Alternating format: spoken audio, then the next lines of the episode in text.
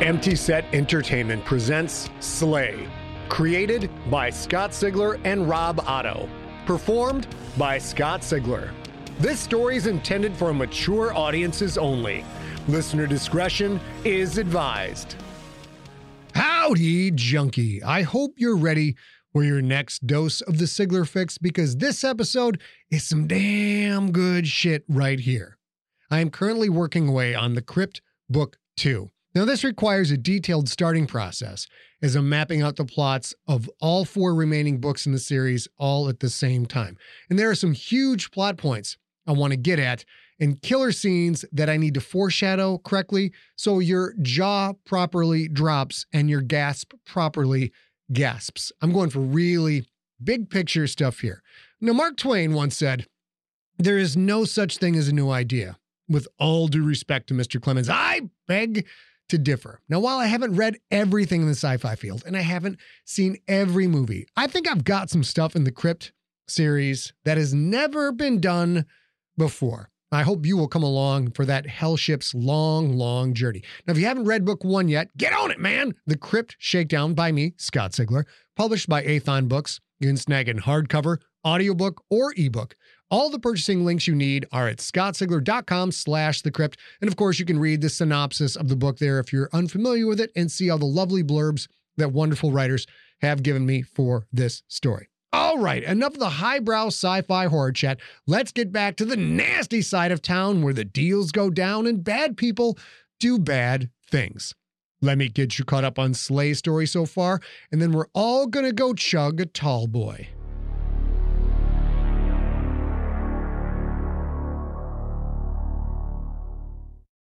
Previously on Slay, Billy needs to learn how to use his powers. Ariella asked Kellius Droman to train him in exchange for Lincoln acting as bodyguard for Kellius's teenage daughter, Delilah. Kellius's response? He needs a protector, not a killer. Billy will have to find training elsewhere. Droman did, however, improve the magical security of the old stone church, for which he charged a high price, a price Ariella and Magda were unable to pay. Ariella asked Lincoln to sell her golem charm for 500 gold, an amount that would have paid for Droman's work and then some. Lincoln did not get the amount Ariella asked for, but he did score a very nice pawn shop panini maker. And now, episode 44 of Slay.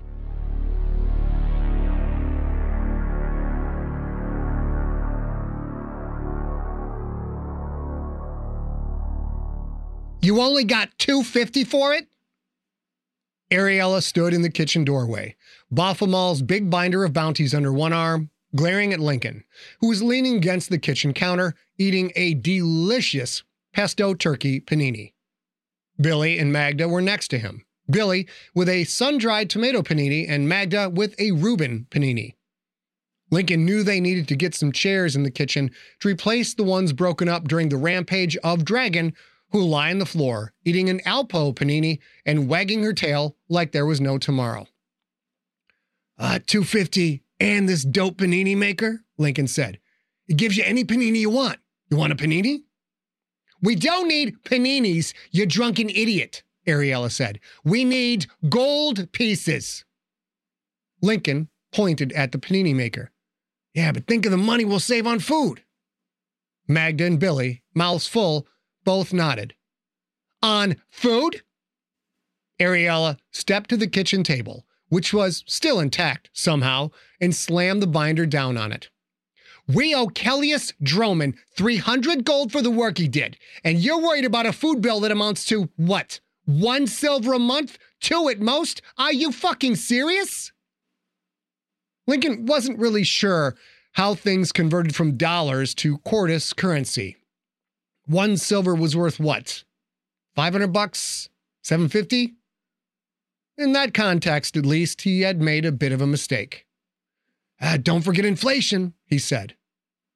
Ariella put her hands on her hips. Don't forget inflation? What the hell does that mean? Lincoln didn't know what it meant. It just seemed like something that might get her off his ass. I'll make it up, he said. I'll get a big ticket bounty after I search for Teddy Two Fingers. She threw up her hands and let out a sound that might have been a growly, exasperated fack, only without the ending consonant. She opened the binder like it owed her money and it needed a bitch slap. Kellius gave us a one week grace period, she said. One week, Lincoln. We don't have time for you to chase the ghosts of your past. Not right now, all right? The fact that Ariella had overspent again, and that was the reason for the rush to acquire gold, didn't really matter. One did not want to be on Kellius Droman's bad side. All right, Lincoln said. We'll do it your way. He shoved the rest of the panini in his mouth and stood next to her. Ariella seemed to relax. Well, there is the cabooter in camping. Lincoln chewed, shook his head. He wasn't ready to go up against a spider monkey just yet. That sounded like a three person job at least. In Lynchburg, he had thought he might bring Billy along on the next hunt, but he had changed his mind. He didn't want to put Billy in danger. Lincoln would remain a solo hunter. That was the easiest way. Ariella flipped a page. This guy stole a floating carpet right here in Lumencia. Owner wants it back. Bounty is only 50 gold, though. She flipped. This is new. A Wendigo in Wisconsin pays 300. Link made a hmm, maybe noise. She turned the page. He has a Banshee in Baton Rouge. 500. That's excellent. I have a temporary deafness charm that could help. Banshees were the worst. No matter what hearing protection you used, you had tinnitus for weeks. And they always smelled like Cheetos, which for some reason Lincoln found disturbing. Ariella flipped pages, skipping past the ones that offered a magical item as a reward. They needed cold, hard gold. Oh, look at this one, she said. A basilisk in Boise. 750 gold, Lincoln. You ever killed a basilisk before? Two of them. He glanced at Magda and smiled. Remember, Mags? She nodded. We caught him fucking. One sword, two gourd. Like Friday the 13th, Billy said, with the spear. Lincoln remembered that movie. Jacoby had shown it to he and Sophia when they were little and had laughed his ass off through the whole thing. The binder. That carpet. Ariella asked Magda a question, but Lincoln didn't hear it. He flipped back to that page. He read the fine print. Known record, previous bounties, known or reported locations, known criminal associates. No way. This one. Lincoln put his finger on the page. This Thelko Chikandi guy. I'll leave right now. Ariella glanced at the binder.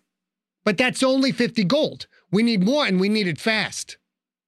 Add that to the 250 I got for your golem charm, and Droman is paid. Droman isn't the only one we owe, Ariella said. There's still Bingles and the contractors, and Shitbird and I will track this carpet guy down tonight, then we'll boogie to Boise and bust ass on a Banshee, Lincoln said. Cool? Mags, arm me up. He didn't wait for Ariella's response. He headed for the basement.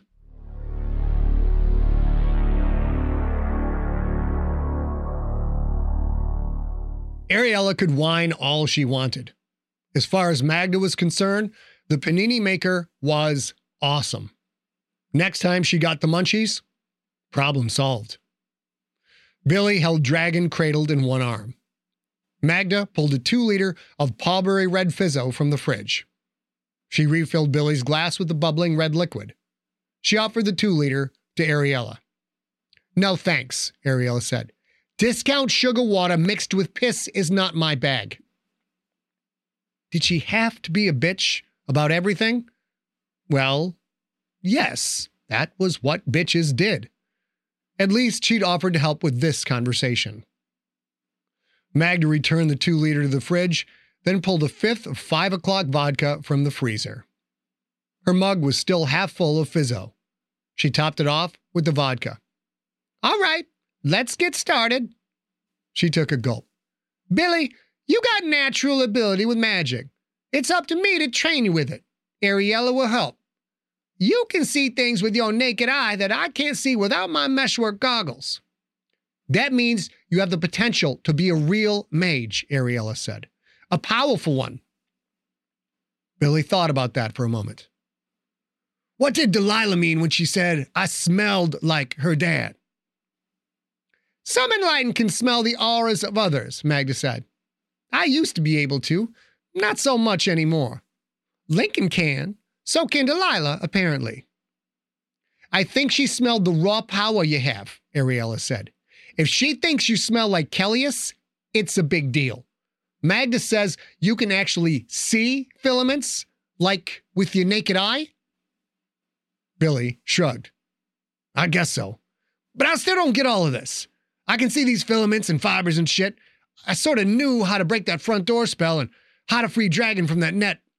But to be honest, it's all gibberish to me. I don't understand a lick of it. Magda took another gulp. Tell me what you do understand. I know filaments are the raw material, Billy said. They're harvested from the emotions of the purblind. Pullers are the people who collect those filaments. Spinners turn filaments into fibers. Then weavers turn fibers into mesh.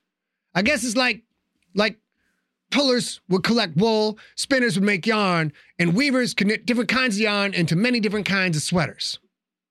Magda raised her mug. Well done. Thanks, Billy said. So this is what? This is my training intro? You gonna teach me to be a mesh worker like you, Mags? Magda laughed. Huh, I'm no mesh worker. I saw you make no heel bullets, Billy said. I helped you use the force, or whatever the fuck this shit is, to take dents out of Lincoln's armor. That's meshwork, right? Ariella pressed a charm on her gaudy necklace. A glass of red wine appeared in the air before her. She took it by the stem. My necklace has charms I know how to use, like to conjure up this lovely glass of Opus One, she said. I can use the charms, but I can't make them. Charms are meshwork with a consistent result. Think of it like this if I buy a Big Mac, God forbid, I know what I'm getting. I don't need to know shit about how to make one. I'm a restaurant customer, so to speak.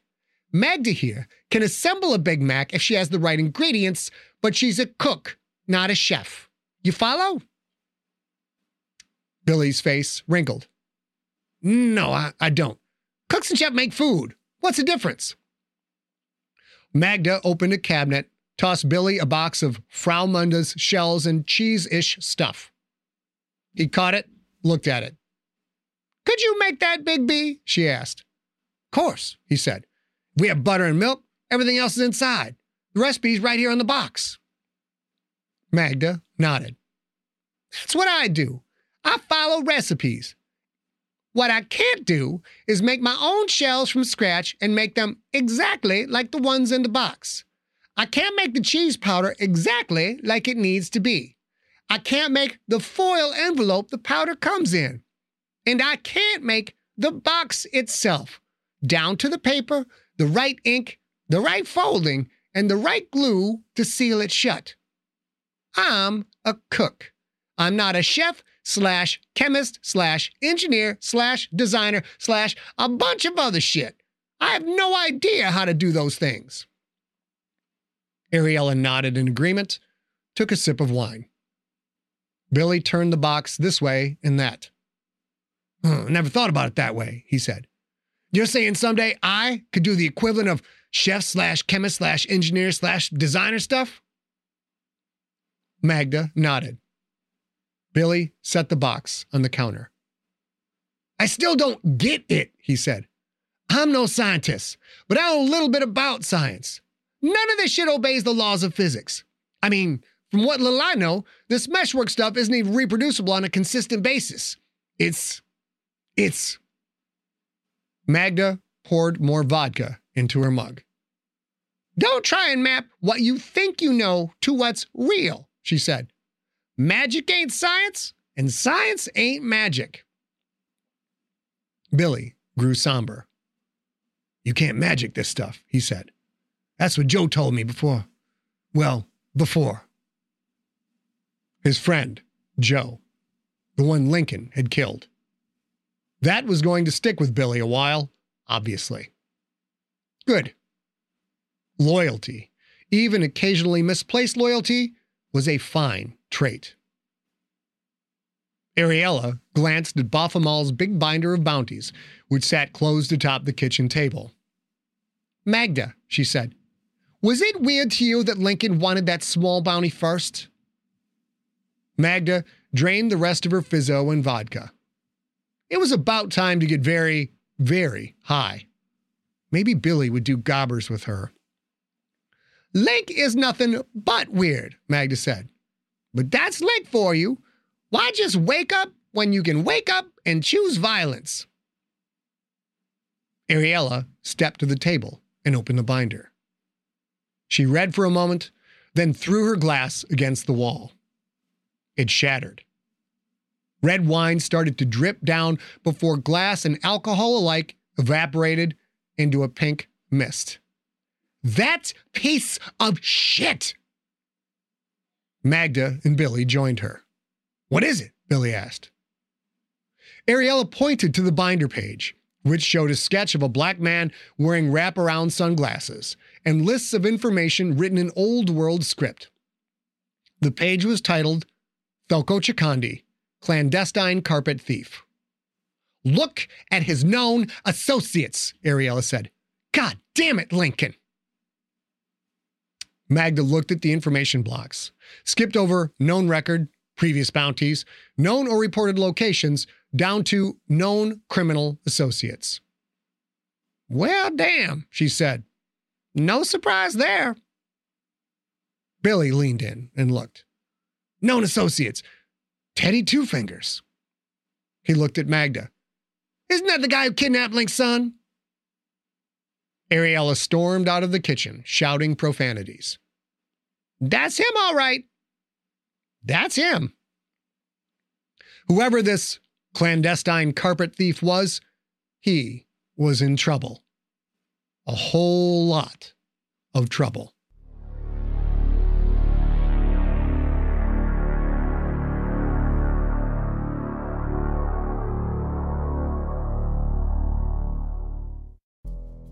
In the climate ravaged world of 2072, the city of Pura stands as a miraculous green haven. Pura is a geoengineered paradise that protects its fortunate residents from the global catastrophes of heat domes, fires, floods, and droughts. In a time when the world outside is unsafe, it's vital for Pura's existence that people rally behind the purpose of the city, and Demetria Lopez, head of the city's public relations, tirelessly promotes its idyllic image but when she stumbles on a dark secret that, if exposed, would be the downfall of Pura's existence, she must decide who and what she's willing to protect. From Wondery, the makers of Academy and Doctor Death, The Last City stars actors Rhea Seehorn, Jeannie Tirado, and Maury Sterling. Follow The Last City on the Wondery app or wherever you get your podcasts. You can binge all episodes of The Last City early and ad-free right now by joining Wondery Plus.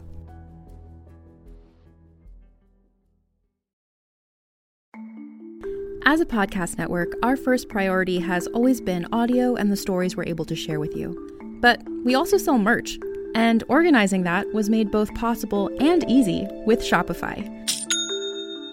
Shopify is the global commerce platform that helps you sell and grow at every stage of your business, from the launch your online shop stage all the way to the did we just hit a million orders stage. Whether you're selling scented soap or offering outdoor outfits, Shopify helps you sell everywhere. They have an all in one e commerce platform and in person POS system, so wherever and whatever you're selling, Shopify's got you covered.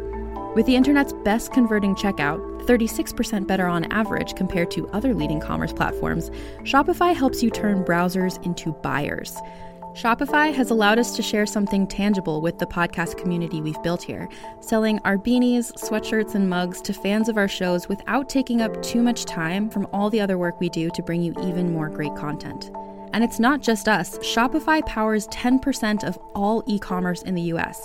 Shopify is also the global force behind Allbirds, Rothy's, and Brooklinen, and millions of other entrepreneurs of every size across 175 countries. Because businesses that grow, grow with Shopify. Sign up for a $1 per month trial period at shopify.com slash realm, all lowercase. Go to shopify.com slash R-E-A-L-M now to grow your business, no matter what stage you're in. Shopify.com slash realm.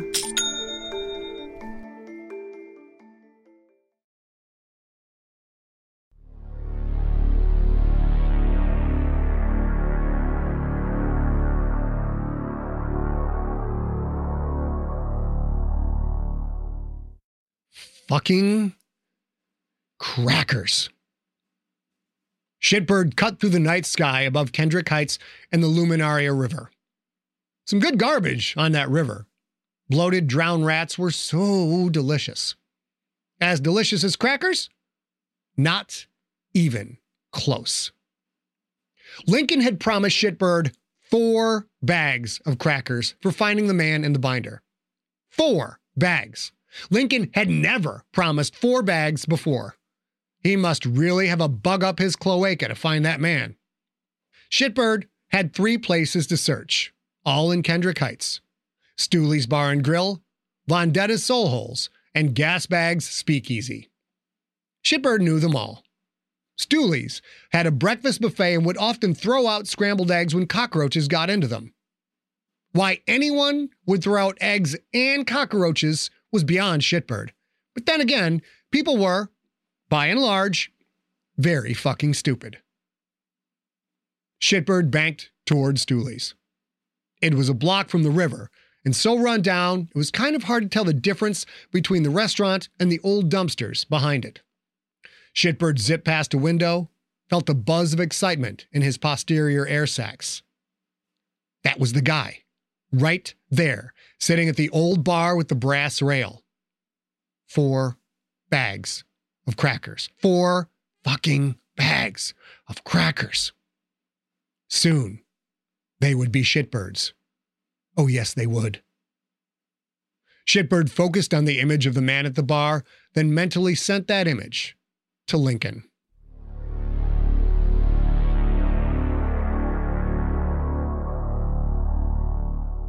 Lincoln walked into Stooley's Bar and Grill, mentally repeating a mantra Don't kill him right away. Don't kill him right away. He'd left his Rixator gear in his bike's hardbox. He could have burned mesh to disguise his cloak and armor, but he wasn't sure he could maintain the concentration needed. Incandescent rage will do that to a guy. There he was, sitting at the bar. Thoko Chikandi, wearing a garish yellow and gray Lumencia leopard's leather jacket. He had his black cowboy boots on the brass footrest. The asshole was even wearing his wraparound sunglasses. Indoors. At 10 to midnight. Two big fuckers sat on either side of him. The one on the right looked like a professional wrestler wearing lumberjack clothes. Other than his size, he looked normal to any purblind patrons, but Lincoln saw the black demon horns curving up from his temples. The guy on the left wore blue jeans and a white button down. Full beard, thick head of hair. To the purblind, he was a typical low rent bar patron, but Lincoln saw the reality of the underskin.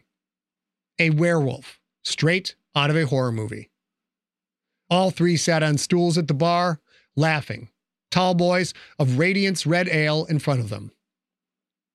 The place was not even a quarter full. Hard to make out faces, as half the lights were broken. No sign of the bartender.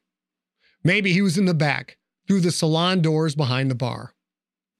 Lincoln's boot soles squicked in spots of sticky beer coating the old wooden floor. He sidestepped a small puddle of blood with a tooth in it, remnants of a fight earlier in the evening, no doubt. He stood behind Thoko.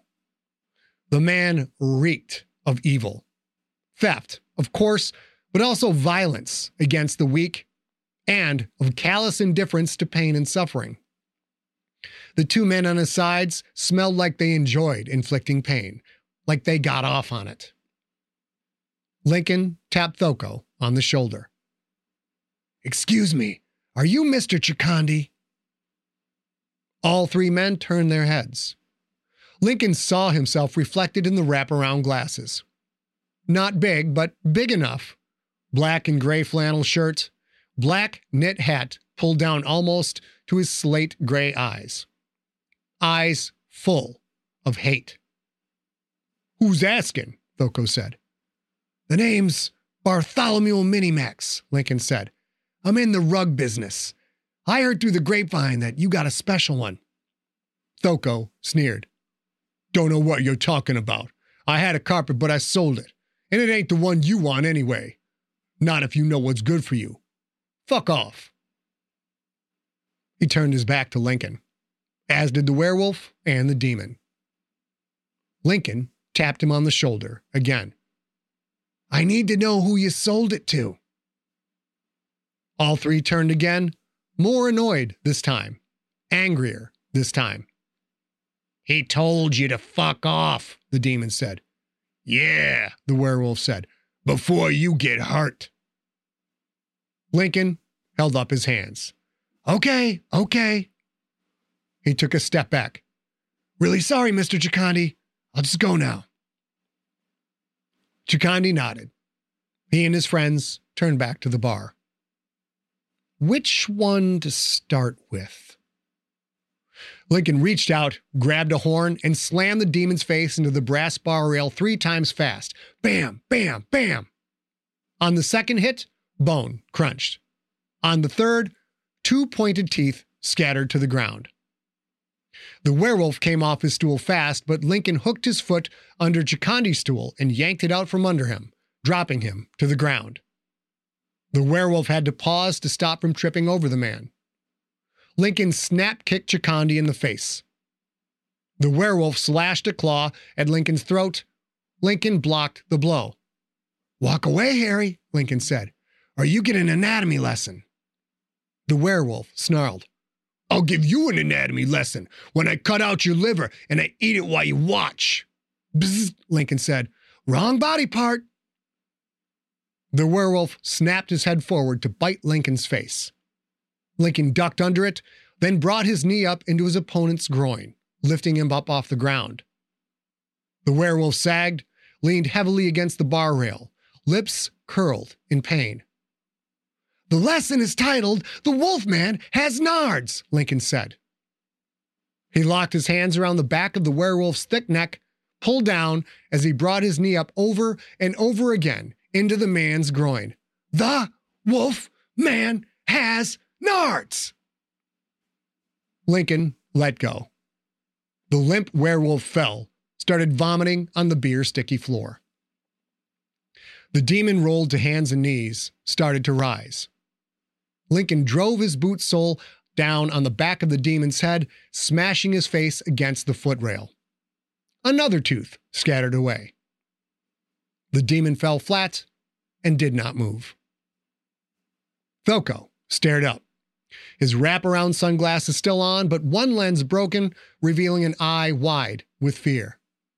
Stay down, Lincoln said. The bar had emptied out. At Stooley's, Job one was to drink. Job two was to not get involved in someone else's bar fight.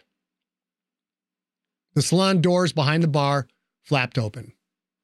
A brunette woman with a low cut top, significant cleavage, and glossy black bat wings walked out holding a case of Radiance Red Ale Tall Boys. She stopped, cold. Uh, hey, Link, she said. Hey, Maylene, when did you start working here? a week ago. Maylene glanced over the bar at the vomiting werewolf. I, uh, take it you didn't come here to ask me out on another date? Lincoln shook his head. Not this time. Why don't you go into the back and uh, count stock? Maylene glanced over the bar again, saw Thoko and the unmoving demon. Count stock, she said. That's a great idea. See you around? Sure, Lincoln said. Sometime soon. Maylene set the case of beer on the counter and walked through the saloon doors. Lincoln drew his compact Ruger LCR pistol from his back holster, knelt next to Thoko, and pressed the pistol's barrel against Thoko's crotch. Now, I asked you about a carpet, Lincoln said. I sold it, Thoko said. I ain't got it, I swear. Let's hope your entrepreneurial spirit made the right choice. Did you sell it to Teddy Two Fingers? Lincoln held his breath, hoping for the affirmative, praying for it. Yeah, man, Thoko said. So, uh, you better get out of here. You know who Teddy is, right? A smile twisted Lincoln's lips. You lucky man, he said. Would you like to go for double jeopardy where the scores can really change? Thoko blinked. Are you holding a gun to my balls and quoting Die Hard? Lincoln pushed the barrel in harder. Thoko winced. Yeah, yeah, I'll play, I'll play. Don't kill him right away. Don't kill him right away. I hope that you are the piece of shit I think you are, Lincoln said. And by piece of shit, I mean I hope you put a tracker on that carpet because a fuckstick like you would probably try to steal it again so you could sell it again. Am I right? Thoko craned his head, looked down at the 22 caliber pistol jammed against his crotch. Yeah, man, he said. You're right.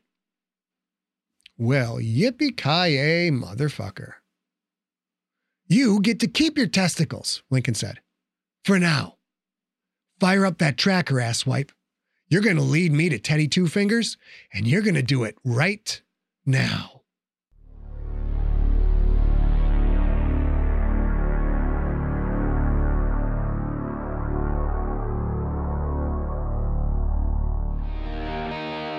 You have been listening to Slay, created by Scott Sigler and Rob Otto. Performed by Scott Sigler. Copyright 2024 Empty Set Entertainment. For more info on Scott Sigler, his novels, short stories, and podcasts, visit scottsigler.com. Theme music is the song They're Watching Me by the band Superweapon.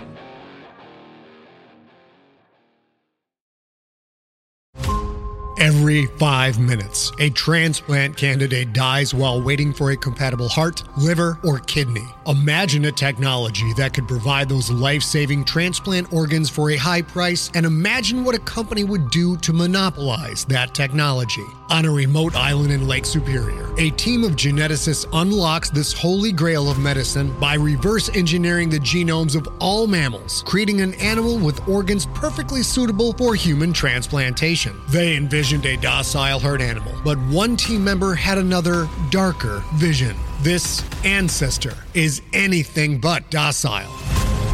The team's work spawned something big, something evil, something very, very hungry. Ancestor is a complete serialized fiction podcast by number one New York Times bestselling novelist Scott Sigler, with all episodes available. Binge the entire story now on Apple Podcasts, Spotify, or wherever you listen to podcasts.